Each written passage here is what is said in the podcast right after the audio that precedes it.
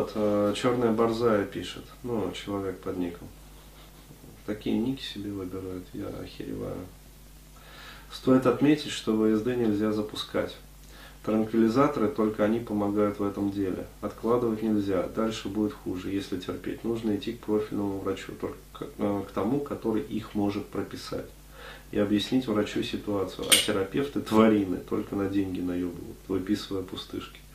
А, я бы сказал так, что когда человек находится вот в такой серьезной депрессии, а, вот, одними транквилизаторами делу не поможешь. И врач, который, э, неважно там, это врач, психотерапевт или там психоневролог, который будет выписывать одни только транки, вот, он на самом деле будет загонять эту болезнь ну, и человека в состояние еще более глубокий.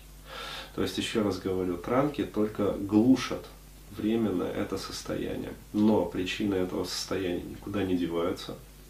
Биохимия не меняется. А вот а человек чувствует временное улучшение, на фоне которого он э, ну, продолжает жить старыми привычками. То есть, что значит жить старыми привычками? Это значит продолжать гробить свой организм. То есть, как говорит древняя китайская пословица, болезнь входит в нас годами. Вот, то есть она не резко в нас входит. Вот, транквилизаторы э, ну, отсрачивают время, ну, по сути, э, усугубления ситуации. Вот еще раз говорю, на вебинаре по депрессии я буду рассказывать, к каким врачам необходимо идти и что необходимо с врачей требовать.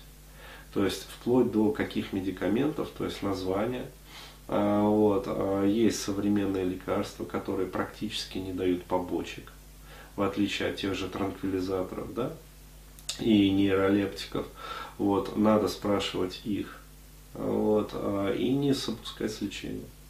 То есть, а баловаться транквилизаторами, то есть садиться на транквилизаторы, это тупиковый путь. То есть они результата не принесут, только ухудшат состояние. Вот так вот.